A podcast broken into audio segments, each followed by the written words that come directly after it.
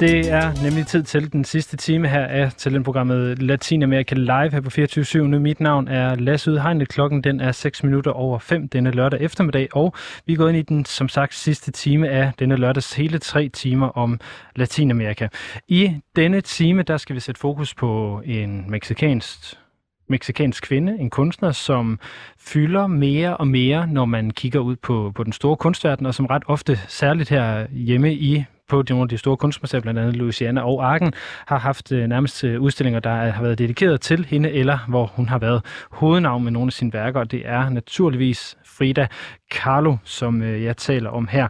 Frida Kahlo er, eller var en meksikansk øh, maler, som øh, levede i det 20. århundrede, og som har fået en større og større betydning, som, øh, som tiden den egentlig er, er gået. Hun levede fra 1907 til 1954, øh, og har haft et meget, meget, meget spændende liv, og det er altså som sagt det næste øh, godt time, der er dedikeret til at blive lidt klogere på Frida Kahlo, og hvem hun er. Første gang jeg så øh, et billede af Frida Kahlo, der øh, troede jeg, at øh, det var et selvportræt, hun havde malet, og der troede jeg, at øh, det var en mand, hun havde malet. Og det er et, øh, et ret øh, centralt, hvad kan man sige, øh, punkt, når vi skal tale om Frida Kahlo, og hvad Frida Kahlo er som øh, symbol, øh, hvad hun er for en, en størrelse rent, øh, rent menneskeligt til at komme i, i bund med, hvad Frida Kahlo er, der får jeg her en, en lille smule hjælp. Lige om lidt, så ringer jeg til øh, Charlotte Lindvald, som er øh, kunstfaglig chef på Skagens Museum, og som blandt andet har stået for øh, nogle Frida Kahlo-udstillinger på Arken. Og derudover så har jeg talt med øh, en meksikansk øh, hvad hedder det, forsker i meksikansk kunst i det 20. århundrede, Laura øh, González Matute, som øh, jeg har nogle forskellige klip med, hvor hun fortæller øh, om, hvad det er, øh, Frida hun ligesom... Øh, hun ligesom er, og hvad det er, hun ligesom kan. Så inden jeg ringer til Charlotte, så øh, vil jeg gerne lige starte med at spille det her øh, første øh, af de mange øh, klip, jeg har med fra interviewet med Laura, øh, hvor jeg spurgte hende om, hvorfor er det, Frida Kahlo er vigtig som symbol, øh, eller ikke kun som symbol, men hvorfor er Frida Kahlo i det hele taget vigtig, når vi taler om Mexico? Porque ella eh, en vida no tuvo tanto renombre, sino que esto viene a ser muy importante como figura de la mujer, de la mujer liberada, de avanzada, og det, som øh, Laura siger her, det er altså, at Frida i sin samtid ikke nødvendigvis var, havde det her store renommé, men siden er blevet kendt som øh, en figur, et billede på den frie kvinde, øh, den, hvad kan man sige, øh, avancerede, hvordan skal jeg sige, det er ikke den, det er ikke den, øh, den øh, avancerede kvinde, men den, hvad kan man sige, fremtrædende øh, kvinde. Øh, og lad os prøve at så dykke ned i Frida Kahlo, og øh, jeg prøver nu at ringe til øh, Charlotte Lindvald, øh, som sagt kunstfaglig chef på Skagens Museum, som øh, skal hjælpe os med at blive lidt klogere på, øh, på hvem og hvad Frida Kahlo er. Charlotte Lindvald. Hej Charlotte, det er Lasse fra 24 Hej Lasse.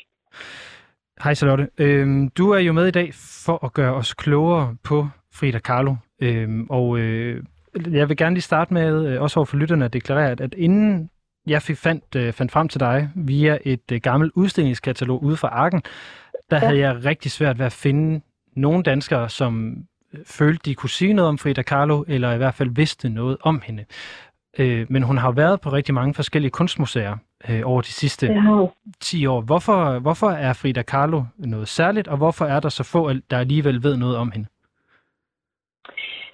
Og, øh, det er jo to store, meget, meget store spørgsmål. Det ved jeg godt. Det skal jo, vi skal jo skrive kort ud.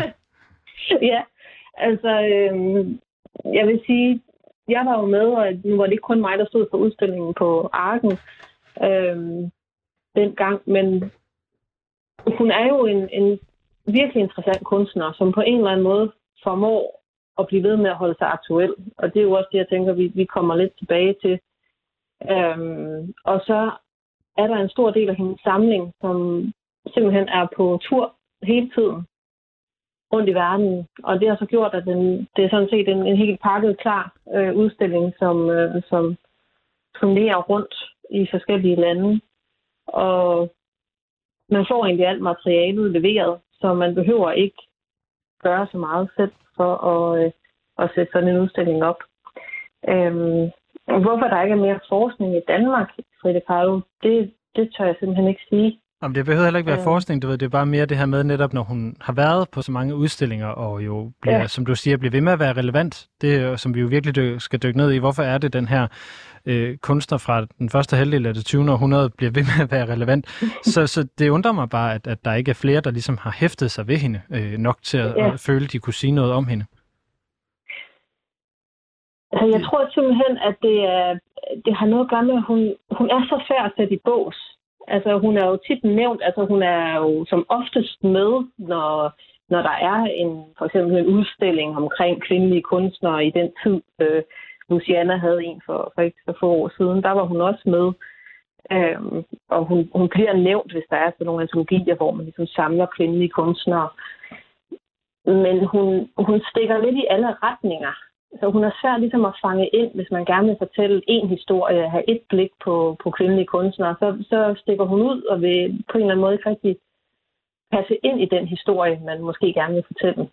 Altså hun kræver lidt sin helt egen historie, hun kræver helt sin helt egen, øh, øh, altså en, der så virkelig sætter sig ind i, i hendes historie, og, øh, og alle de forgreninger, der er ud til, øh, hvad kan man sige, andre kunsthistoriske retninger. Og, og det er jo lige præcis derfor, jeg ja. ringede til dig, Charlotte Lindvald, fordi det er jo noget, du har gjort i et eller andet omfang. I hvert fald nok til, at du har turneret med et lille foredrag om, uh, om Frida Kahlo.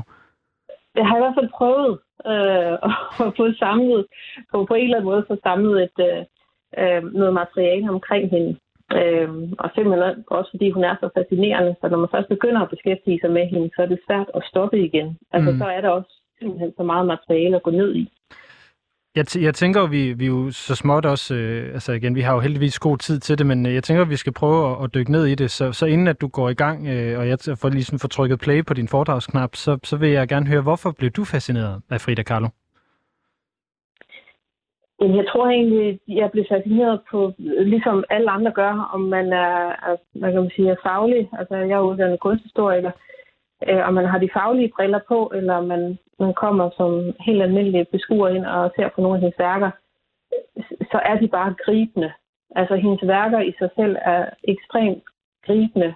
Øhm, man møder nogle følelser, man møder nogle øh, billeder, som sætter sig fast på ens nethinde, og som man tager, tager med sig ud, når man er færdig med at se et værk eller se en hel udstilling. Og det er lidt det samme, når man så begynder at læse op på hendes historie, så tænker man, det, altså, det er jo det, er en, det er en vild historie. Altså, hun, hun levede i en vild tid, og hun var ligesom med alle de steder, hun kunne være. Om det var politisk eller kunstnerisk. Øhm, og smed også sig selv og, og, og hendes eget privatliv ind i det. Så øhm, det er fascinerende. Det er der. Jeg, jeg tænker jo, at vi, vi som sagt skal, skal få, det, få det startet. Så nu, nu, nu prøver jeg lige at smide den første ting op, som allerede bliver er fascinerende omkring Frida Kahlo. Det er jo, hun er jo egentlig er født den 13. juli Nej, undskyld, 7. Øh, 6. juli, undskyld, jeg siger, ja. 6. juli 1907. Men ja. hun, siger, hun ender selv med at påstå, at hun er født i 1910. Hvorfor det? Ja, Jamen her ser vi jo allerede øh, starten på hendes øh, selvscenesættelse. Øhm, og det er jo fordi, at det var det år, hvor at, øh, hvad kan man sige, revolutionen brød ud i Mexico. Øhm, hvor man begynder at gøre op med... Nu begynder jeg at bevæge mig lidt ind på et område, jeg ikke ved helt så meget om, men, men det man kalder profioratet, altså diktatur, der havde varet i, i, i mange år under Porfirio Diaz. Mm-hmm. Øhm, og hun deltog meget, hun var meget politisk aktiv og deltog øhm, selvfølgelig ikke så meget i revolutionen, for der var hun tre år gammel. Men de efterdønninger, der kom efter revolutionen, der fik hun en, en meget central plads. Og, og især i, i lyset af hendes ægteskab med Diego Rivera. Ja, øh, det kan være, at vi også allerede skal gribe fat i det, fordi det ægteskab er jo meget, meget centralt, som du siger, for hendes, øh, hendes liv. Så hun, hun ender med at blive gift med øh, Diego øh, Rivera, og de har et meget, øh, tør jeg godt sige, stormomsus liv sammen. øh, de, det er vildt sagt. Ja, det er det. De bliver gift, øh, da Frida er 22, øh, så bliver de skilt øh, 10 år senere, og så bliver de så gift igen året efter. Ja. Øhm, så det er bare, det... Og når også at gå lidt fra, fra hinanden til og fra årene imellem. Ja, og så er der noget med, at Diego han faktisk har en affære med Fridas søster, så det, det er meget ja. vildt. Men, ja. men, men hvis, vi lige skal, Hvis vi lige skal sætte, øh, lige gå væk fra Frida et øjeblik, og så lige prøve at forstå, øh, hvem er det, hun egentlig ender med at gifte sig med? Hvem er Diego Rivera i, det, i alt det her? Ja, altså han er en ret vigtig, altså han er en meget vigtig person. Jeg er selvfølgelig både for Frida Kahlo og hendes liv, men sådan set også i Mexico. Øhm, han er 20 år ældre end, øh, end Frida. Han blev født allerede i 1886, så han når ligesom at se hele revolutionen fra, fra, fra en helt anden vinkel. Øhm, han er sådan, kan man sige, under Profio Diaz, eller hvad hedder undskyld, Profio, jo, Profio, Profio Diaz. Altså, den tid, da han uddanner sig til maler og kunstner, der så man meget mod Europa. Så hans, øh, hele hans sådan uddannelse og hele hans øh, hvad kan man sige, tilgang til samfundet, det var egentlig meget præget af den her europæiske, øh, nu ser vi undring, men det er nok forkert, indflydelse er nok et bedre ord. Og det galt især kunsten, øh, og den måde, man blev oplært på. Og han kom på sådan en lang dannelsesrejse ud i Europa, øh, og skulle ligesom rundt og, og lære alle de store mestre, og det gjorde han også. Øh, det er meget sådan imponeret over Velázquez blandt andet, og øh, Goya og Cézanne og Signac og Seurat, altså gik meget ind i sådan den europæiske. Altså de her store spanske og franske navne. Lige præcis, ja. ja. Og øh, han, han når også at blive gift, mens han er i Europa, øh, Diogo Rivera. Øh, og han er faktisk stadigvæk gift, da han så møder Frida Kahlo nu, øh, i, jeg kan se, det er i 19. Er det 1919, øh, han møder hende? Ja. Ja. Øh, øh, ja, altså der er jo, ja, øh, det, det er 1919, øh, at han møder hende. Han møder hende jo, hvad kan man sige, af flere omgange. Øh, hvor først så er det, da han kommer hen på sin skole og skal, skal male nogle af de her murals, vægmalerier. Øhm, og så er de så igen bagefter i 1900, omkring 1928, hvor de begynder at komme i de samme politiske kredse. Ja, øh, og øh, er, der, er der mere, vi lige skal have sat på Diego øh, Rivera, inden vi går tilbage til, øh, til selve ja, Carlo? Ja, det synes jeg egentlig, fordi jeg synes, det er interessant det her med, at han har ligesom det her meget som kunstneriske ståsted i Europa og de her europæiske øh, forbilleder. Og da han så kommer tilbage til Mexico, altså han bliver mere eller mindre kaldt tilbage øh, af den nye undervisningsminister, som ligesom starter hele den her, de hedder moralisterne. Det er undervisningsministeren, der synes, at øh, det, her, det her nye demokratiske samfund i Mexico den her nationale vækkelse. Man skal ligesom finde ud af, hvad er egentlig den nationale identitet i Mexico. Nu har man været under så mange forskellige. Man har været kolonimagt, man har haft et diktatur. Man vil gerne, hvad, hvad er så nu det meksikanske udtryk? Og det er simpelthen det, Diego han bliver sat til øh, sammen med en, en håndfuld meksikanske kunstnere og, og finde. Øhm, og det skal simpelthen ud på alle øh, store man kan sige, hvor folket er, hvor folket kan se det, så folket kan blive uddannet i, i hvad er Mexico egentlig, hvad er Mexikos historie, hvad er, hvad er den nye identitet. Og det giver sig jo til udtryk i de her kæmpe store vægmalerier. Øhm, ja, eller, eller, mur, eller mur, murmalerier. Murmaler, ja, murmalerier er nok øh, bedre udtryk end murmalerier. Det er jo sådan set både indenfor og udenfor, men især på skoler og offentlige steder, øh, rådhuse, øh, ministerier, øh, hvor det skal males. Og det er så i den forbindelse, at han kommer hen på den skole, hvor Frida hun går, som er sådan en meget prestigefyldt skole, øh, og skal male et stort murmaleri også der. Mm-hmm. Og øh, hvis vi så går til tilbage på, på Frida, fordi hun har jo et helbred, som ikke i løbet af hendes liv er særlig godt. Øh, som seksårig ja. bliver hun øh, syg af en, en medfødt defekt på, på rygsøjlen, og øh, hun ender med at have rigtig mange, øh, hvad kan vi sige, sygdomme og, og lidelser under, undervejs i sit liv. Øh, hvordan, eller hvad kan vi sige om hendes sådan opvækst i forhold til, øh, hvad hedder det, øh, til, til helbred og, og til hendes uddannelse? Man kan sige, det, det har jo igen defineret meget af hendes liv, men det er også noget, hun har brugt aktivt for at iscenesætte sig selv. Øhm, man kan sige, det, der sådan virkelig står som sådan en, en sådan definerende begivenhed, det er jo også, da hun i, jeg mener, det er i 25, hun er ude i sådan et, et, et, et, et meget tragisk trafikuheld, hvor hun simpelthen bliver, bliver spydet øh, tværs igennem kroppen. af, af et, øh, øh, ja, sådan en jern, jerngelænder fra, fra en bus, hun sidder i. Øhm, og det er noget, der bliver lagt meget vægt på, øh, også i hendes kunst. Øhm, fordi det ligesom definerer meget, den, meget hendes bevægelsesramme, og egentlig også noget af det, hun bliver selv ved med at vende tilbage til øh, i sin kunst. Det er lidt den her kropslige smerte. Øhm, og det er egentlig lidt ærgerligt, kan, synes jeg jo så, fra et kunst, kunstnerisk synspunkt, fordi der det er egentlig ikke, mange af hendes værker bliver set sådan meget selvbiografisk, at det er sådan en til en. Mm-hmm. Øh, hun har ondt i kroppen, hun maler, øh, hvordan man har ondt i kroppen, eller hun har ondt i kærlighedslivet, hun maler øh, øh, smerten i kærlighedslivet, i hendes eget kærlighedsliv. Og, øhm, og det er jo sådan en, en meget selvbiografisk læsning, som egentlig også begrænser lidt, hvor stor en kunstner hun var. Og at selvom hun brugte sig selv, så var det jo egentlig, så er det jo meget universelle følelser, som hun formår at skildre. Mm-hmm.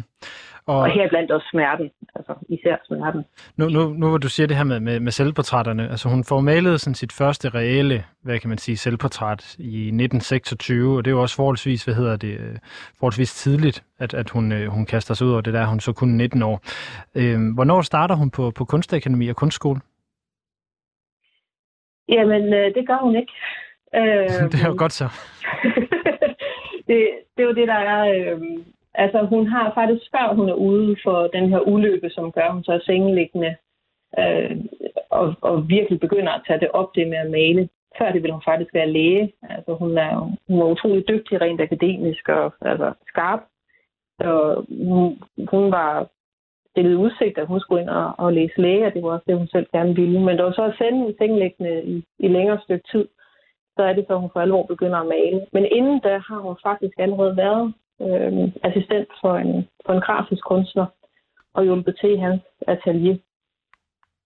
Men udover det, så er hun fuldstændig autodidakt.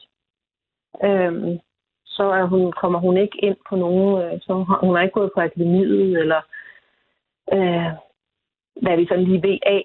Øh, ellers modtaget undervisning. Øh, og det er jo også det, der er lidt fascinerende. Altså det er først, når da hun til allersidst øh, øh, i midten af 40'erne, tror jeg, hvor hun så selv blev professor på, øh, på Kunstakademiet i Mexico. Og det er jo lidt interessant. Det er en ret stor bedrift, kan man vist roligt sige. Ja. Øhm, ja. Hun, hun møder jo så øh, Diego øh, Rivera sådan rigtigt, øh, kan man sige, i øh, omkring 1928, da hun bliver medlem af, af det kommunistiske parti i, øh, i Mexico. Hvorfor bliver hun kommunist? Ved man noget om det? Nej, altså ikke, øh, ikke lige hvorfor hun blev det. Altså hun har hun var for en tidlig alder, kan man sige. Hun var så lidt øh, en revoltepige. Altså det har, det har hun egentlig altid været, siden hun var barn.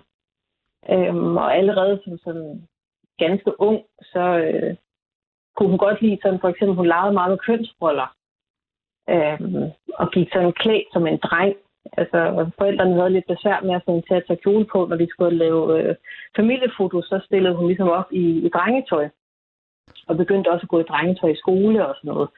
Øh, så man kan sige, hun, og det var ud fra sådan et, altså det var et politisk statement, hun kom med. Og det var hun også allerede fra, fra en ung alder på den, på den skole, hun gik på. Der var hun også allerede med i sådan en, øh, studenterbevægelse som ude på venstrefløjen, mm. hvor hun også blev, blev kæreste med lederen af den studenterbevægelse. Så man kan sige, at det var ret tydeligt, hun havde en politisk bevidsthed, og også aktivt var, var med til sådan små demonstrationer og øh, ja, jeg vil gerne lige spille et klip fra, fra, fra min snak med øh, Laura øh, øh Martute, som, som netop også fortæller noget omkring det her, altså hvorfor at den betydning Frida Kahlo har den dag i dag, jo netop også handler om det her med ikke at kopiere nogle kvindeidealer, eller, eller øh, nærmest øh, give hånd om dem. Så jeg spiller lige det klip her, øh, så, så øh, kan vi fortsætte med hendes, øh, hendes liv herefter. Y algo muy importante es que ella no copia la moda de lo que es el estereotipo de la belleza ni europea ni norteamericana, es mexicana. Tiene las cejas, you know, las cejas, the eyebrows, las cejas muy juntas, pero no se depila. Tiene un poco de bozo, bozo es like a mustache or something like that, mustache, ¿no? Y no se lo quita. Asume su físico. No va a copiar ningún estereotipo de la mujer Så det, som Laura siger her, det er, at, at øh, hun kopierer ingen stereotyper, der er hverken øh, amerikanske eller europæiske. Hun er totalt meksikansk, og samtidig så leger hun øh, netop, som du siger, Charlotte, med den her maskulinitet ved at have mm. øh, en eller anden form for øh, overskæg og, øh, og de her meget karakteristiske sammenvoksede øh, øjenbryn, øh, hvilket er en af grundene til, at da jeg så et billede af, af Frida Kahlo første gang, altså et af hendes øh, malerier, der troede jeg, at det var en mand, hun havde malet. Så hun er jo lykkes, ja. kan man sige. Ja, og det er jo, øh, ja. Hvis øh, vi så prøver at hoppe, hoppe lidt videre til, hvad der så sker efter, at hun, hun jo ligesom har... Hun er blevet gift med Rivera i 29, og de begynder så det her liv sammen, som er, øh, kan vi sige, rimelig sådan kosmopolitisk. Ja, det må man sige. Hvordan, hvordan det?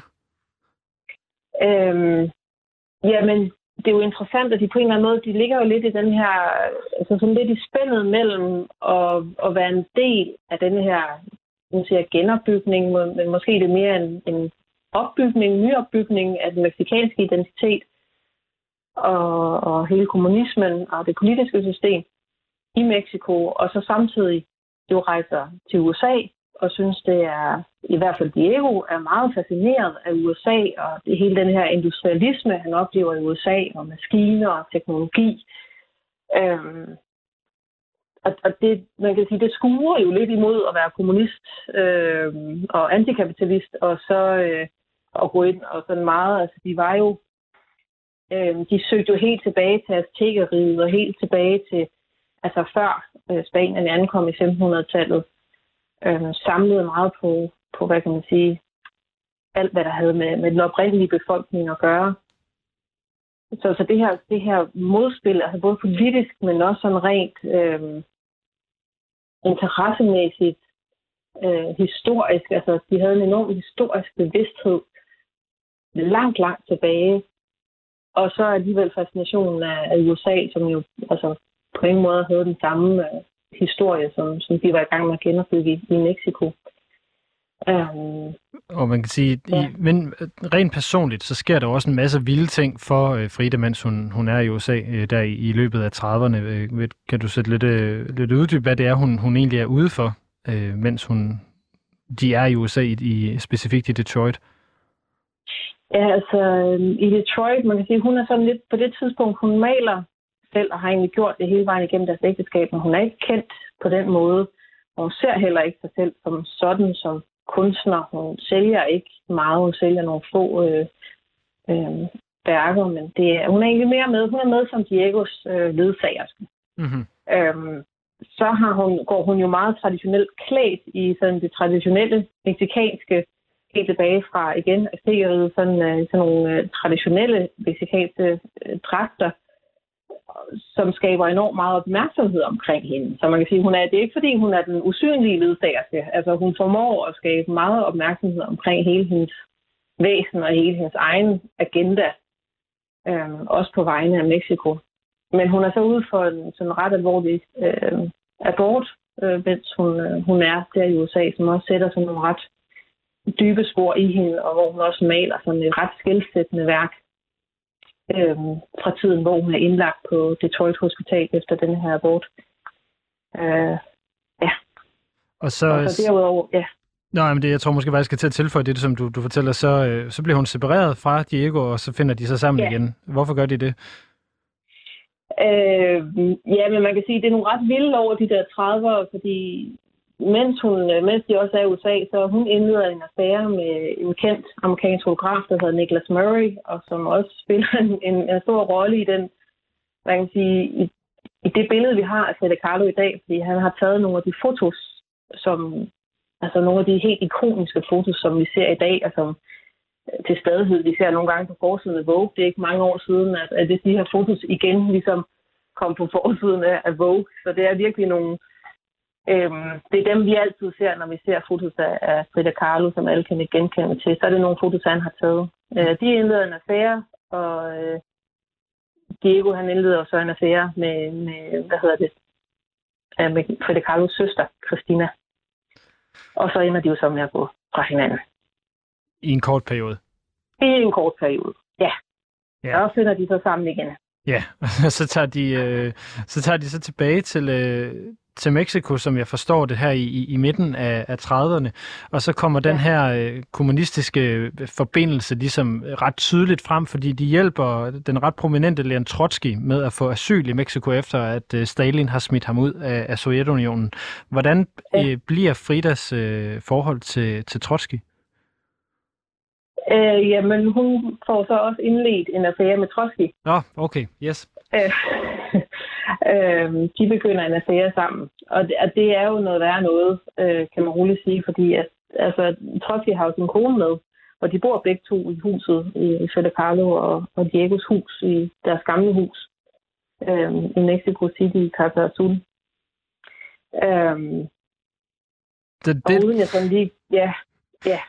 Og det ender jo til, altså det er jo en skør historie, fordi øh, så vender den politiske stemning vender jo, så der er flere attentater mod Leon Trotsky, og til sidst så ender det jo faktisk med, at øh, Diego han bliver beskyldt for at prøve at snigmørde øh, Leon Trotsky, altså i det hjem, han selv har stillet til rådighed for ham. Så han må flygte over hals og hoved til, til USA, ja. med så sin, sin nye øh, elskerinde. Ja, øh, det, det, det er så i 1940, øh, hvor de faktisk ja. er blevet, øh, der er øh, Diego og Frida er blevet skilt. Ja, der er de så blevet skilt igen, ja. Hvor, hvor, meget har, hvor meget har Trotsky med det at gøre, hvis man ved det?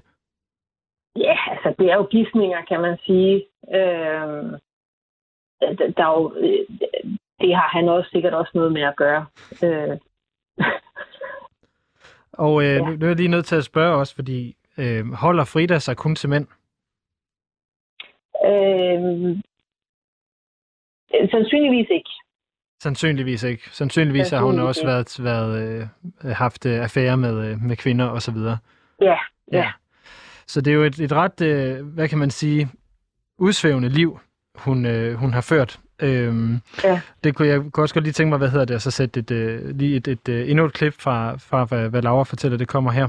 Por otro lado, tiene una vida sexual libre, Eh, incluso se habla de que tuvo amantes, you know, lovers, all those, y, como que incluso este, tuvo una relación. Eso habría que verlo con mucho cuidado, pero que tuvo una relación con León Trotsky, tuvo otras relaciones con mujeres eh, desde que fue a Estados Unidos en los años 30 con Diego. Es una mujer libre, es una mujer auténtica, Så det, som Laura fortæller her, det er netop det her med, at, at øh, Frida Kahlo har det her meget frie øh, seksuelle liv, altså både med affære med Trotsky og mange andre elskere, og hun også har, øh, hvad hedder det, i forhold til, til kvinder, og hun derfor også i dag kommer til at stå for, for mange mexikanere som et billede på den frie og, hvad kan man sige, nu siger hun autentiske kvinde. Øh, mm. er, er det også sådan, nu bliver det et kunstfagligt spørgsmål, men er det også sådan, ja. hun fremstiller sig selv i, i, i kunst som, som det her meget autentiske menneske? Jamen, det er det. Hvordan gør og, hun det? Øh, jamen, det gør hun jo øh, i høj grad gennem sine øh, selvportrætter. Altså, man kender til omkring 140 værker fra hendes, fra hendes hånd. Altså, man har ikke... Det er ikke en stor produktion øh, i betragtning af, at hun malede stort set hele sit liv, men, men det er ikke mange værker, man, man kender til og som har overlevet. Ud af de 140 værker, der, der er det 60 af dem, der er selvportrætter. Okay. Så hun brugte i høj... Ja, det er mange. Øh, det er nemlig rigtig mange, og, og det er jo også derfor, hun på en eller anden måde er blevet det her ikon. Øhm, en ting er den her, det ret lille liv, som, som vi lige har berørt. Men hendes værker er mindst lige så vilde i, i den måde, at, at hun formår at få de her øhm, følelser ud. Altså hun bruger sig selv, og man kalder det jo selvportrætter, men i lige så høj grad, så er det jo en form for spejlbilleder. Øhm, det er en form for, når man så kigger på, på hendes værker, så kan man jo ikke undgå også at, at skulle reflektere over sig selv og sit eget, kan man sige, sit eget liv, sit eget ståsted, og måske især som en kvinde, øhm, fordi hun, hun får de her essentielle kvindelige følelser frem.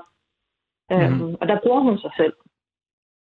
Ja. Yeah. Øhm, men det er jo egentlig, øhm, det er jo, man kan sige, det er jo en kvindes kamp øh, på tværs af tid og på tværs af situationer og geografisk sted, så er det jo, hvordan er det at være en autentisk selvstændig kvinde? Hvad er det for nogle ting, man er igennem, om det er kærlighedslivet, eller barnløshed, eller smerte, eller ja, politik, identitet, altså det helt store spørgsmål i, alle, i stort set, stort set, jeg vil næsten sige, at alle hendes selvportrætter, de handler jo om identitet og splittet identitet. Og det er jo både sådan ud fra, altså, hvem er man sådan rent, hvor, hvor, hvad, hvad er ens ophav? Hvad, hvad er det for nogle, for nogle gener, man ligesom er sammensat af? Øh, hun var jo selv sådan sammensat i forhold til, at hendes far var øh, tysker fra Tyskland, og hendes mor var sådan en blanding, øh, jeg tror man kaldte det mestis, sådan en blanding af, hendes far var mexikaner, indfødt, og hendes mor var, var spanier. Ja. Så, så øhm, hun var jo selv sådan en, altså stod i sådan nogle identitetskriser, kan man sige. Det gjorde hele landet på, det, på, på sin vis, ikke? Og, og det følte hun jo også selv, for var hun selv europæer, eller var hun mexikaner, eller hvad, hvad var hun egentlig? Og så dertil lagt til, at hun var den her kvinde, men, men egentlig brød med meget med kvinderollen. Gjorde op med kvinderollen. Øhm, Mm. og det tror jeg, mange af de, den måde, hun formået at bruge det i, i selvom det var selvportrætter, så, så er det universelt og nogle emner, som vi jo også finder meget aktuelle i dag. Det, det, må, det må man sige, og det er jo øh, det er der, jeg egentlig også gerne vil hen. Jeg vil lige spille et, et, et klip mere fra, øh, fra det, som, som, øh, som Laura fortæller om, øh, netop i forhold til den her udvikling, som, som Frida har taget som, som symbol. Det, det kommer lige her. La ideología va cambiando de acuerdo a los momentos históricos. En aquel momento quedaba muy bien ser comunista. Ahora es más importante ser la lucha de género, con todo este eh, boom, vamos a decir, de, de las mujeres, por ejemplo, con lo de Me Too o con lo de Weinstein, de que hemos sido sujetos de agresiones muy fuertes. La mujer siempre ha estado agredida, lastimada, menospreciada, en segundo lugar. Entonces, esa es la bandera que ahora se le pone a Frida. Det, som øh, Laura Matute siger her, det er, at, at øh, Frida Kahlo ligesom får, øh, bliver bannerfører for, for forskellige kampe i, faktisk efter sin død, hvor- hvordan hun bliver Mm. brugt. At først så er det det politiske, og nu er det i højere grad blevet øh, den her MeToo-kamp, øh, fordi hun jo var den her selvstændige kvinde, øh, der, der var sig selv autentisk, men også den her øh, kønskamp, som vi også i høj grad ser med, med kønsidentitet, der, der flyder, Ja. at det i høj grad er den, hun står som, som bannerfører på. Hvorfor øh, som du ser det, er, er Frida Kahlo blevet så almengyldig i så mange forskellige sager? Jamen, det er fordi, hun, det er fordi, hun var en fantastisk kunstner. det, altså, for, for at sige det øh, kort, altså, så er det jo det, som, hvis jeg skal sige det sådan, det, som virkelig god kunst kan, det er jo igen, at den kan rejse på, på tværs af, af tid og sted, og så stadigvæk have noget på hjertet til dem, der ser på det. Og øh, på en eller anden måde formåede hun at, at få alle de her ting ind i sine værker, så hver gang du tager dem frem og kigger på det, og det er jo selvom det er selvportræt, så kan man finde, så er der simpelthen så meget symbolisme i dem, der er så meget historie i dem, der er så mange øh, lag på lag på lag, som man kan tage frem og, og se i, i forskellige, hvad kan man sige, med forskellige briller på, om det så er politik, eller om det er kønsroller, om det er MeToo. Øhm, Jeg vil sige, Jeg at det, hvis, øh, jeg ved godt, det er lidt unfair at tale om specifikke værker i, i, i en radio. Øh, ja, men, men, men, det er meget svært for mig at lade være. Jamen, det ved jeg godt, men, men jeg, jeg har egentlig mere brug for, at, at øh, der måske, at du kan komme med nogle sådan meget konkrete eksempler. Hvad er det for en symbolik, hun bruger? Øh, og du må gerne tage udgangspunkt i, i, i et værk, øh, eventuelt hvad det hedder, så dem, der lytter med, måske kan finde det og, og selv se, hvad det, hvad det drejer sig om. Men jeg, jeg er bare nysgerrig på, hvad er det, altså, hvad gør hun helt konkret? Altså, det, det værk, jeg kender bedst, der, der sidder hun jo med en masse sorte katte øh, på sig. Det går jeg ikke ud fra nødvendigvis har noget med... Jo, det kan selvfølgelig være noget med at være lidt uønsket at gøre, men, Øhm, men du må ja, gerne vælge et andet værk. Øh, du er det, Ja, nå, men, øh, man kan sige, det er så, ja, altså, det er jo faktisk et af dem, der er, er, er rigtig, ser du med en masse sorte katte. Øh, der er et værk, der hedder Selvportræt med aber. Det er nok måske det, du tænker på. Det, det, det, det er muligt. øhm, men det er faktisk et rigtig interessant værk. Det hedder, det hedder Selvportræt med aber. Det er fra 1943. Øh, og det forestiller igen, at det er, sådan, det er igen Frida Kahlo, som vi kender hende bedst. Øh, hun står og kigger direkte sådan lidt på skrå ud mod beskueren. Man kan se hendes sammenvoksede øjenbryn. Øh, hun har sådan en hvid, traditionel øh, skjorte på, der har sådan en rød bort omkring halsen, og sådan, der går ned i sådan et, et rødt broderi øh, sådan i, udskæringen. Og så har hun så de her fire aber, øh, to der sidder på hende, og så to der gemmer sig bag hende i nogle jungleblade. Mm-hmm. Og bare det her værk i sig selv, øh, jamen nu, nu sidste time, der talte vi meget om, hvad hedder det, undskyld, om kvinder og abort, og øh, det, det er sjovt, fordi her der henviser hun faktisk til, tilbage til noget, der hedder det florentinske Kodex, som en fransikansk munk kan lavede tilbage i 1500-tallet, hvor han beskrev nogle af de her øh, indfødte kvinder fra sikkerhedsriget, at de ligesom, dem, der var prostitueret, de havde sådan nogle, de gik i sådan en, øh, jeg var kendetegnet ved at have sådan en rød bort omkring på noget af deres tøj. Så hvis man ligesom, at der gik en kvinde, som var prostitueret, øh, hun gav visse ydelser for, og til gengæld at få mad eller andre øh, ting. Så her kan man sige, bare ved sin krop og bare ved det, hun har på, så øh, tegner hun faktisk linjer tilbage til, til kvinder, der, der, der solgte sig selv. Men samtidig så står hun jo fuldstændig rank og kigger ud og er sådan lidt, at det er noget, du har et problem med. Altså, hun er godt klar over, hvad det er for, for nogle, nogle symboler, hun lægger ind. Men samtidig så står hun fuldstændig ved det.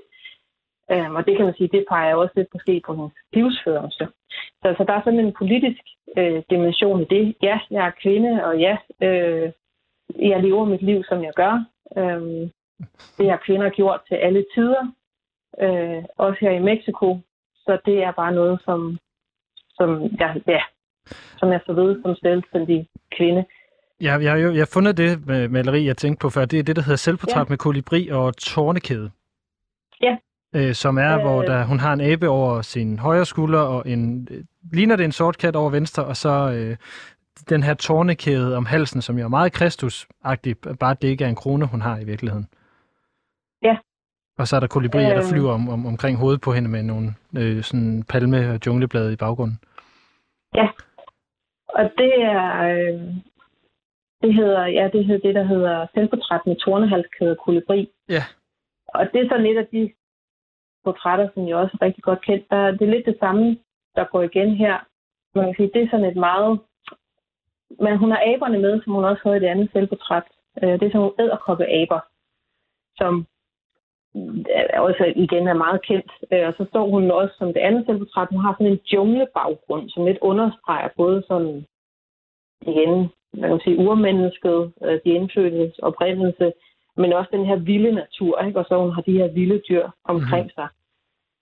Hun har en kolibri om halsen, øhm, og det er sådan kendt fra i Mexico, det er sådan en, en talisman, der giver i kærlighed. Øh, her der er den jo så bare død.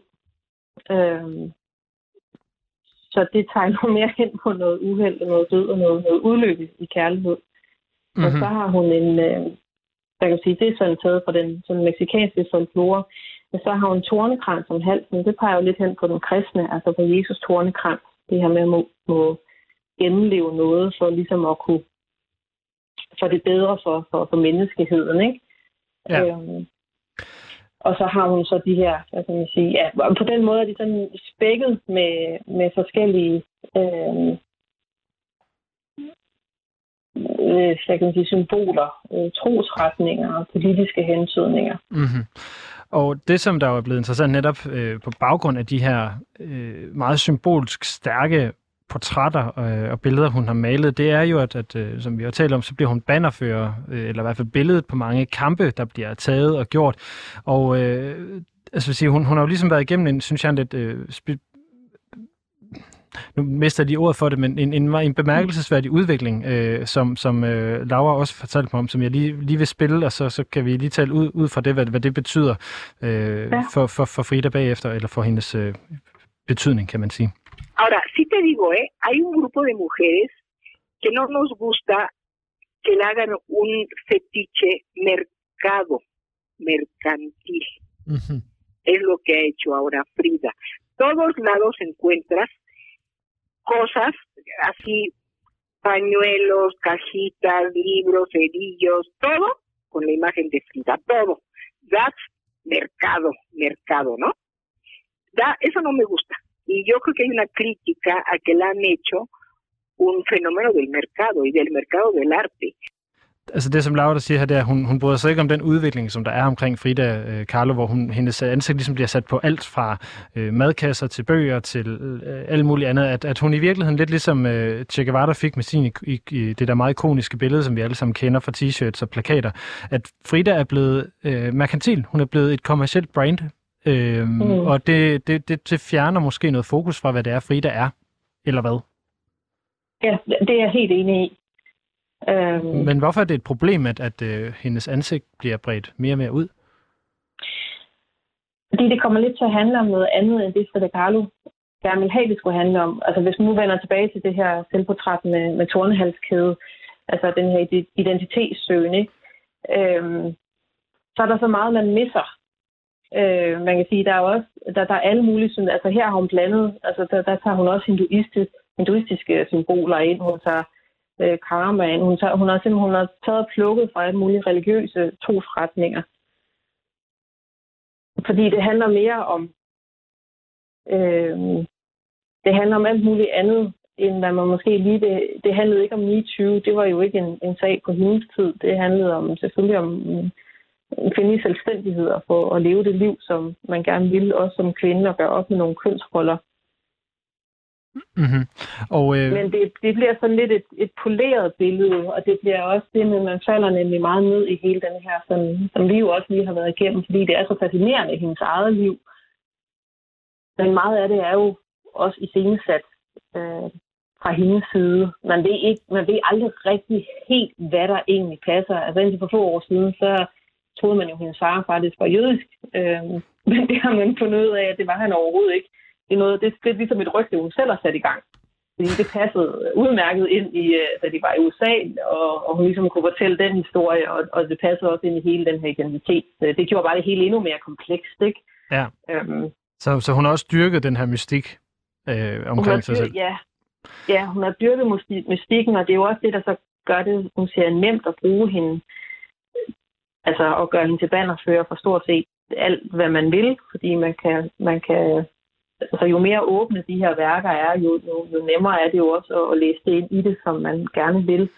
Og det, det kan jo så netop bare blive lidt øh, overfladisk til sidst, ikke? hvis hun efterhånden så bliver hun bannerfører for, for alt fra, fra kønsbehåring til MeToo til øh, politisk frihed til ja, Ja, jeg siger, at da, da jeg talte med Laura om det her, der var hun meget sådan, det ville Frida ikke have syntes om, at hun blev brugt på, på den her kommercielle måde. Øhm, vi mangler jo stadigvæk lige at tale en, en lille del om det, den sidste del af hendes liv, fordi hun, øh, hun dør jo i, øh, i 54, øh, men har jo også nogle ret interessante år der i, i den sidste del af, af, af 40'erne. Øh, nok måske mest i, i virkeligheden i forhold til, til noget med, med hendes helbred. Hvad, hvad sker der med hende i, i den sidste del af hendes liv? Altså hun bliver jo heller ikke særlig gammel, hun bliver jo kun 47. Ja, hun bliver desværre kun 47. Øhm, men det går sådan set stærkt ned ad bakke, øhm, hvad kan man sige, i 40'erne øhm, med hendes helbred. Og øhm, man kan sige, det er ellers der, hvor hendes hvis man skal sige, karriere den begynder at tage lidt fart. Øh, fordi i største del af hendes liv, der står hun i skyggen af Diego der er, der er hun ikke særlig kendt. Altså, der, man kan sige, det, det er André Bertrand, som, som ligesom kommer til Mexico og, og får opdaget hende. Og derfor kan det være sådan, hun når knap nok at komme i gang, så hun på en eller anden måde bliver, bliver slået af, af sit eget øh, helbred, og hun kommer igennem flere rygoperationer. Øhm, men altså, hendes helbred skrænter på så mange punkter, hun, hun, hun når ikke meget. Hun får ikke malet meget de sidste år og, hun kan heller ikke komme meget rundt. Altså, hun er meget immobil og er tit indlagt med det ene og det andet og det tredje, og skal passes og plejes, øh, og er meget sengeliggende. Ja, altså hun, øh, hun får også først sin, sin første soloudstilling i, øh, i 53. Ja. Og, øh, det er jo, ja. Ja, undskyld, vil du, vil du sige noget med, med den specifikt? Jeg vil bare sige, det er jo, det er jo meget sent. Altså, når man ser nogle af det, vi sådan i dag betragter som hvad kan man sige, gennembrudsværker og største værker, så, så ligger de jo meget i årene før, som især på 30'erne, starten af 30'erne og så op igennem. Øhm, og hun har også deltaget på flere udstillinger øhm, i USA og Frankrig og, og flere andre steder, også i Mexico. Men den første sådan rigtig soloudstilling, den kommer altså ret sent. Ja, og... og det er jo synd, fordi der er hun jo faktisk for dårlig til rigtig selv at, at, at kunne nyde det og kunne være med og følge sin, sin uh, berømmelse. Ja, man kan jo sige, at, at hendes selvværdsvej er så dårlig, at hun får sit højre ben amputeret, øh, også her i, ja. i 1953. Øh, ja. Og øh, men, men jeg synes, det er sådan, hun, hun dør som, som, som nævnt der i, i 54, og en af de ting, der sker i 54, det er jo, at øh, USA, de øh, star, eller CIA er det jo specifikt, der starter en invasion af Guatemala, øh, Mexikos naboland mod syd, for at fjerne præsidenten øh, Jacobo Arbenz, som øh, har nationaliseret øh, en, en masse industri, og egentlig har forsøgt at smide amerikanerne ud, øh, på trods af, han er, at, øh, eller ikke på trods af, han er demokratisk valgt, og det er amerikanerne altså ret utilfredse med. Så de, de smider ham ud, og hvad hedder det, ni dage, øh, ej, undskyld, 11 dage før sin død, der, der hun faktisk med en demonstration mod den her ja. invasion. Så hun har jo stadigvæk været øh, politisk tænkende på den måde. Det har hun, og det er jo også derfor, det er så, så hjerteskærende. Man kender, hun skrev også meget på det her tid, så man kan jo godt følge hende og, og har det her fra breve og notesbøger og dagbog, hun også begyndt at skrive. Øhm, altså hun sørgede jo for helt til sin død at blive, blive ved med, altså at blive set som denne her ukulighed og deltage. Man kan sige, hun i 53, selvom hun var sengeliggende, hun kunne ikke gå, men så blev hun simpelthen båret hen til sin udstilling i, i sin egen seng, og sørger selvfølgelig også for, at der bliver taget gode fotos af det. Og det samme, da hun så deltager i den her demonstration, altså det der er jo også gode fotos af, at hun var. Øhm, men det viser jo også, altså det viser en ukulighed, og det viser, at øh, hun, hun på en eller anden måde godt var bevidst om sin egen øh, rolle i, i alt det her. Altså hun ville gerne være aktiv, hun ville gerne se som aktiv i de her store politiske øh, hvad kan man sige, ting, der var i gang på, på det tidspunkt. Mm, altså, øh, Charlotte, nu har vi jo sådan kun 6,5 minutter tilbage, så hvis ja. vi nu lige skal... Øh, nu har vi været omkring mange ting, og vi, vi er heller ikke helt færdige nu, men hvis man nu bliver, er blevet lidt mere nysgerrig på Frida, øh, hvad vil du så anbefale, at man, man, øh, man læser, hvis man skal blive klogere på hende? Øh, jamen, jeg vil øh, faktisk virkelig anbefale, at man læser det katalog, og det er kun fordi, jeg selv var med til at lave det, men som er fra Arken, øh, fra da de havde deres øh, udstilling. Øh, fordi det ja, nærmest er et af de få sådan nyere, i hvert fald danske, også, øh, man kan sige sådan, øh, hvor man får et godt all-round billede på hende øh, og hendes kunst. Og så er der Heiden Herrera, han er meget kendt for at have lavet sådan en, en, den første sådan rigtig store biografi omkring hende. Men altså, der oplever man også bare i den, at han har ikke helt altid haft de kritiske briller på. Altså der fremgår det blandt andet, at faren var jødisk, og altså der er mange af de her myter, der på en eller anden måde er spillet lidt ind i det, han skriver. Men derfor er det en fantastisk bog alligevel, mm. og man får et godt indblik i, i hendes liv. Det er, den står ligesom også til at være øh, biografien om hende, og det er også den ja. her spillefilm, der hedder Frida med øh, Selma Hayek i, øh, i, i hovedrollen. Øh, ja. fra, øh, nu skal vi se, hvor det, hvornår den er fra, fra 2002, der ligesom er baseret på, øh, på den her biografi. Øh, ja. Så, så det, det er de steder... Øh, yes, endelig. Ja, altså, så, så er der også hendes dagbog, altså Carlos Fuentes, der har, har øh, redigeret hendes dagbog fra, den er så fra 1995. Men, men den er jo også der får man jo også så en til en Frida Carlos egen ord på hendes liv, og hvad hun ser og hvad hun gør. Det er jo altid fascinerende. Ja.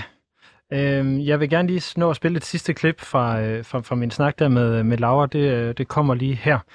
Es la mujer que rompe con el estereotipo de la mujer sexual, así como objeto sexual, como puede ser una Marilyn Monroe, para decir algo, ¿no?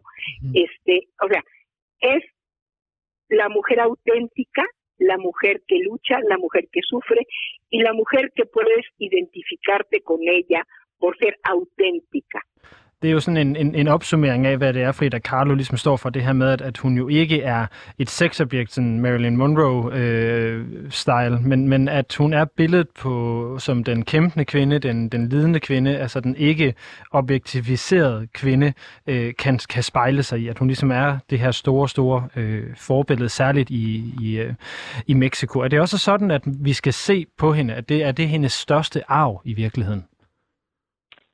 Ja, altså øh, autenticiteten i, i, den, i hendes værker og i den måde, hvad kan man sige, hun, altså der er jo ikke noget galt i at iscenesætte sig selv, fordi hun gjorde det på en måde, så, så hun ikke mistede den autenticitet, der ligesom lå i, i hendes historie og i, i hendes egen identitet og personlighed. Øhm, og det synes jeg er det, der ligesom skal, skal leve videre. At hun var, sådan, hun var en kvinde, der havde styr på sit eget liv og sad i kørestolen og havde kontrol over, hvordan hun ville have, at andre skulle se hende. Og både gennem fotos og gennem de ting, hun deltog i, og så igennem hendes værker også. Og det er også derfor, man skal passe på med at se det for, for, for, for selvbiografisk, fordi hun, hun i høj grad netop var styrende, altså på den måde, vi skulle se hende på. Ja, altså at, øh, at, at, at hun havde så meget magt over sit, sit eget liv og sin egen arv i, i, i godseøjne, at øh, ja. hun stadigvæk manipulerer med os. Fuldstændig, ja. Ja, ret, øh, ret, altså hvor mange, øh, det er et stort spørgsmål her med, med to og et halvt minut tilbage, men hvor mange kunstnere er egentlig lykkedes med at, at, at give sig selv sådan en, øh, en arv, bare for at, at, at vise, hvor hun er henne sådan i, i historisk set? Det er der ikke mange, der har. Altså ikke som at kunne bruge sig selv så meget og stille så meget til rådighed af, af sit privatliv, som samtidig så har kunne bevare styrken øh, og kontrollen. Ja, hemmelighedskammeriet og, i virkeligheden. Ja, ja, altså igen, fordi man, det er jo også det, både med hendes værker og hendes liv, der er så meget, vi ikke ved. Altså man er stadigvæk nysgerrig, ikke? Hvad, hvad, hvad, hvad var det egentlig, der skete? Um, hvad er det egentlig, hun vil med de værker? Hvad er det egentlig, det betyder? Ikke? Hvad, hvad betyder den kolibri? Eller hvad betyder den måde, hun kigger på? Eller, altså der er så mange, øh, der er, stadig, der er nok til at skabe myte. Det er der. Øh, Charlotte Lindvald, kunstfaglig chef på, på Skans Museum. Tusind tak for, at du vil være med her øh, og gøre os klogere på, på Frida Kahlo og, og hendes liv. Det var en fornøjelse. Det var det. Tusind tak for, at øh, du var med her. Øhm, og med det, så er vi ved at være, være nået til vejs ende. Jeg vil stadigvæk gerne lige nå at spille det sidste, øh, hvad kan vi sige, klip fra øh, mit interview med Laura øh, Matute, som er, er, netop handler igen om, hvad det er, Frida hun ender med at være forbillede for. Det får jeg lige lov til at høre her. A muchas mujeres que han sufrido y que no se les escuchaba. Estaban invisibilizadas, invisible, ¿no? Invisibilizadas. Sí. Frida es un espejo para muchas mujeres que han sufrido, que tienen carencias, que no pudieron tener hijos, que no tienen una profesión y que no saben asumirse propiamente como ellas. Frida er et forbillede for alle de kvinder, som ikke har kunne få børn, ikke har haft deres egen identitet, og ikke har haft muligheden for at skabe ligesom deres egen mentale øh, styrke på den her måde, som Frida Kahlo selv har gjort. Det er det, som jeg synes, vi skal lade den her øh, times portræt af Frida Kahlo slutte på. Øh, hendes betydning som symbol og forbillede for kvinder, særligt i Mexico, men også for, for resten af verden. Det her det var den sidste time af Latinamerika Live denne lørdag den 29. januar. Mit navn er Lasse Yde Hegnet. Der er Latinamerika Live her på 24 igen næste lørdag øh, fra 16 til 18. Ellers så følg øh, med på de sociale medier og øh, skriv endelig, hvis der er noget, I synes var spændende, godt, eller har nogle forslag til tema, I gerne vil have taget op fra Latinamerika, så fortsætter vi med det. Nu er klokken 18, og der er nyheder her på 24 Ha' en rigtig god lørdag aften.